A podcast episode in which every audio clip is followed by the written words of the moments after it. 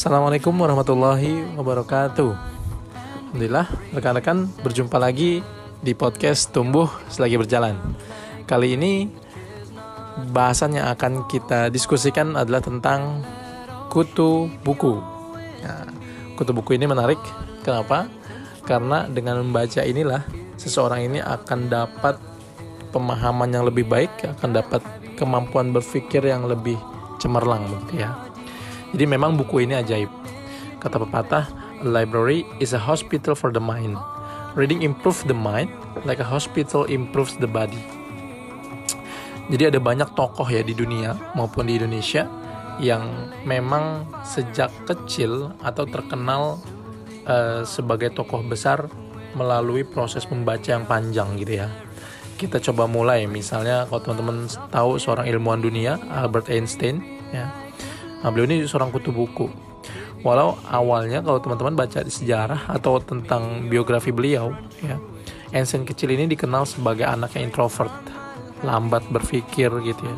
Tapi karena ketekunan dia membaca buku ya, membuat dirinya itu jadi manusia yang paling jenius ya kita tahu ada banyak kemudian uh, rumus fisika, pendekatan-pendekatan uh, sains juga uh, Einstein pernah mendapatkan Nobel gitu ya. Itu semua karena hasil uh, belajar yang panjang gitu. Nah, akhirnya semua pun sepakat bahwa Einstein ini salah satu ilmuwan hebat dunia abad 20 ya. Karena apa? Karena tadi kegemarannya membaca buku. Yang kedua kita juga tahu ada uh, tokoh sejarah ya komandan perang begitu yaitu Napoleon Bonaparte seorang pemimpin legendaris asal Prancis nah, dia juga seorang kutu buku nih jadi kalau teman-teman tahu Napoleon ini bahkan sudah melahap banyak buku ya dari mulai politik geografi militer sampai agama gitu bahkan ia ngebaca apa namanya Julius Caesar, Homer, Plato dan masih banyak lagi ya tokoh-tokoh baik itu politik, filsafat dan lain sebagainya. Maka nggak salah kemampuan Napoleon dalam menyusun strategi perang, kecerdasan beliau sampai ada satu uh, pendapat bahwa salah satu mindset yang ditempel oleh para pejuangnya kalau Napoleon itu ada di sisi mereka, mereka berkeyakinan pasti akan menang pada setiap perang gitu. Itu Napoleon Bonaparte. Yang ketiga kalau kita mungkin masuk ke founding fathers Indonesia ya kita tahu misalnya siapa? Haji Agus Salim. Berapa kali ini saya bahas Haji Agus Salim The Grand Old Man itu juga seorang kutu buku. Beliau menulis dan melahap banyak buku asing gitu ya. Pada saat itu uh, keterbatasan buku itu tidak seperti uh, kemudahan kita hari ini gitu. Nggak mudah kemudian untuk bisa melahap banyak buku tapi beda sama Haji Gus Salim. Beliau tinggal secara sederhana tapi kalau ilmu beliau akan kejar gitu. Nah ini tokoh besar Indonesia yang menulis dan melahap banyak buku asing sampai menguasai sembilan bahasa asing. Punya anak-anak yang cerdas tanpa sekolah bayangin ya homeschooling. Nah apa kemudian tipsnya Pak Haji Gus Salim ini? Beliau pernah bilang letakkan buku di setiap sudut rumahmu. Jadikan buku sesuatu yang sering dilihat dan mudah diraih karena itu dalam satu momen ketika teman-teman bapaknya datang itu anaknya Gus Salim itu bisa dengan fasih bercerita tentang kisah sebutlah apa Kurawa gitu ya Mahabharata dan lain sebagainya. Ngobrol sama teman-teman bapaknya. Padahal usianya saat itu belum balik. Masih sekitar kalau dalam uh, sejarahnya itu teman-teman bisa cek di bunga rampai sejarah ada empat jilid gitu ya. Haji Gus Salim itu cerita bahwa anaknya itu saat itu uh, umurnya sekitar berapa? Kurang lebih enam tahun atau tujuh tahun gitu ya. Ada lagi anak yang ter yang besar baru sekitar mungkin kurang dari 9 tahun. Itu Haji Gus Salim Berikutnya Funny Fathers kita yang lain Buya Hamka. Nah, Ini lentera dari ranah Minang ya. Ini tokoh besar Indonesia ya. Penulis buku Al-Azhar yang fenomenal itu Yang isinya itu kaya sekali ya. Ini tafsir Tapi kontennya itu ada dari mulai psikologi, filsafat, agama, sejarah Sampai ada kalau teman-teman lihat itu ada Socrates dan lain sebagainya Nah ini Buya Hamka kenapa bisa secemerlang itu? Karena sejak usia 10 tahun, ya hobi baca buku gitu di perpustakaan sekolah. sejak usia 10 tahun. Buya Hamka melahap banyak buku, mulai dari karya pujangga Arab ya sampai Eropa, dari Haikal, Toynbee, Mark, Sartre, Freud sama Albert Camus bayangin. Nah ini yang kemudian membuat beliau itu begitu uh, jernih pemikirannya, tajam analisisnya, dan kalau teman-teman baca karya-karya beliau itu terlihat bahwa memang luas pemikiran beliau ini. Wajar kalau akhirnya dikenang sama sejarah. Itu Buya Hamka. Sahabat beliau, Pak Muhammad Natsir. Nah, ini juga sama nih founding fathers yang luar biasa. Kiprahnya dikenal nggak cuma di Indonesia, tapi di dunia. Bahkan sangat dihormati di Arab, sama sangat dihormati di Jepang begitu ya. Kematiannya juga eh, banyak di apa namanya disorot oleh sejarah gitu ya Nah, Pak Muhammad Nasir ini memang cerdas ya. Bahkan beliau itu kalau di zaman sekolahnya itu nilai-nilainya sangat bagus sampai dapat beasiswa masuk ke AMS. Itu sekitar 30 rupiah saat itu ya. Apa kebiasaan beliau sama? Beliau itu melahap buku-buku filsafat barat, baik yang kuno ataupun yang modern, baca buku sejarah, sastra, dan beliau ini rajin mengikuti berita internasional dari berbagai jurnal gitu.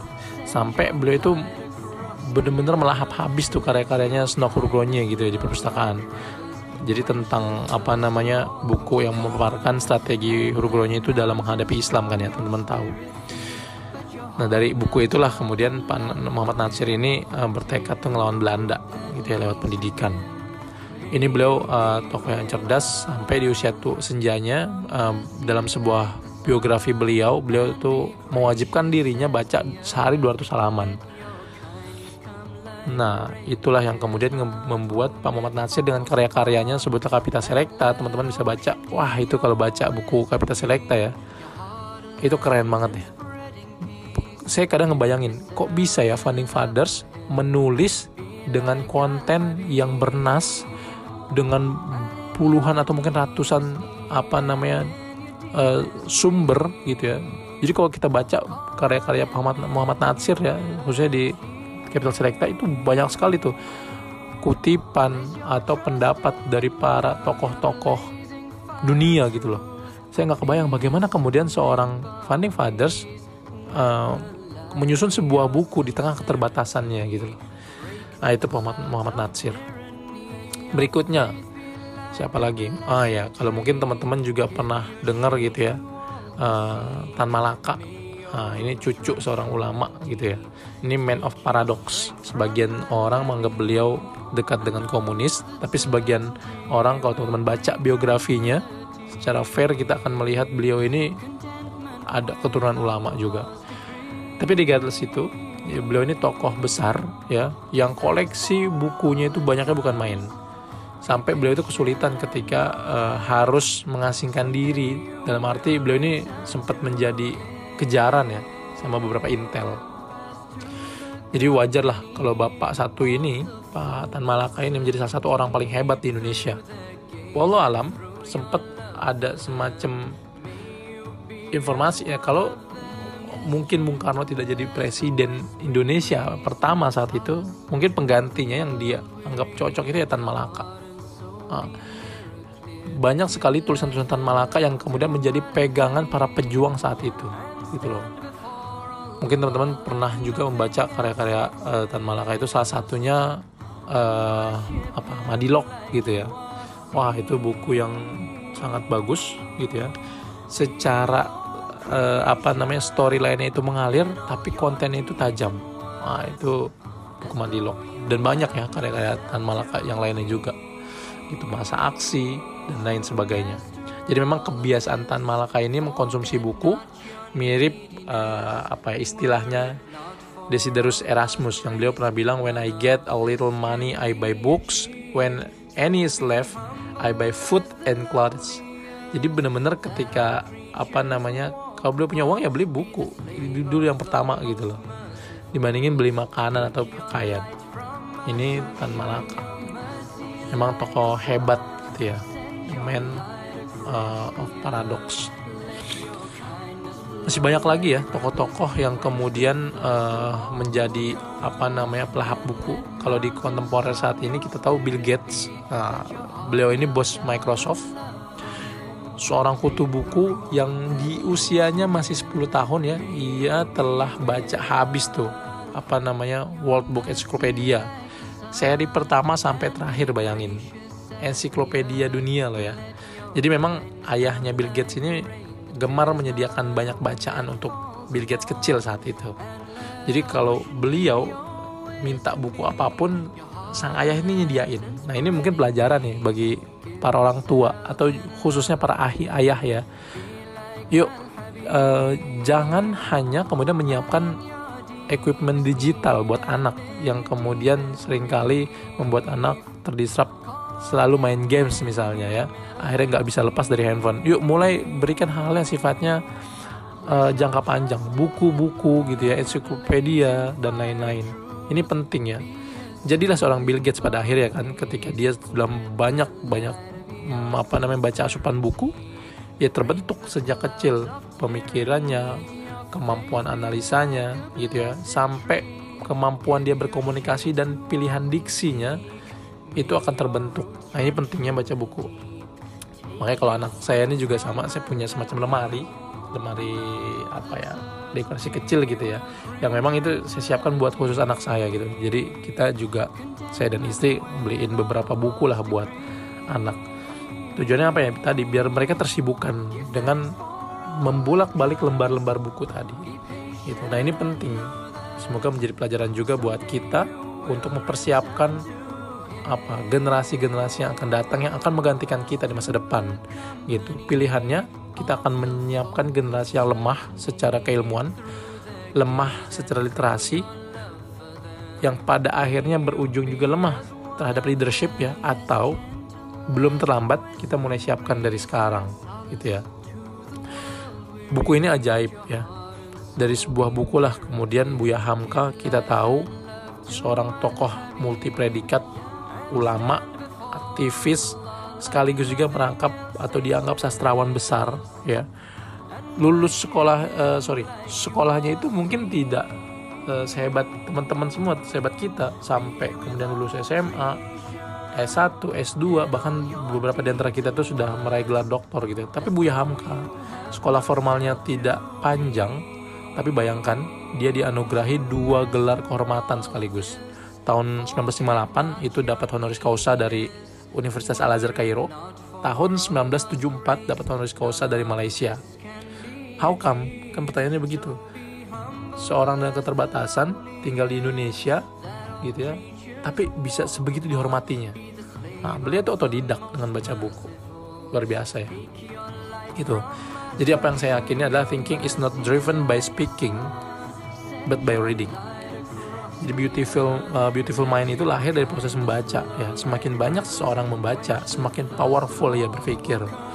Lebih positif, lebih bijak, lebih tajam gitu ya. Karena kenapa? Karena tadi kita punya asupan yang membuat kita punya horizon yang jauh lebih luas dibandingkan orang-orang yang membaca gitu. Saya beberapa kali diskusi sama teman-teman itu sering ya secara apa namanya um, kalau boleh dikatakan diam-diam saya tuh ngelihat gaya bicaranya yang pasti melekat dengan input atau apa ya size pemikirannya gitu loh. Karena kan kelihatan. Oh, oke okay, ini tipikal orang yang memang hmm, apa asupan membacanya sekian sekian gitulah ya kalau istilah saya. Saya juga ngelihat oh oke okay, mindsetnya seperti ini. Oh, oke okay, arah argumennya begini. Itu kelihatan gitu. Orang membaca dengan orang yang tidak membaca gitu ya So, apa yang kita baca itu akan membentuk siapa kita. Gitu. Dengan membaca pula, kalau kata istilahnya Descartes ya, kita bisa mengenal dan berbincang dengan para cendikiawan cemerlang di masa lampau.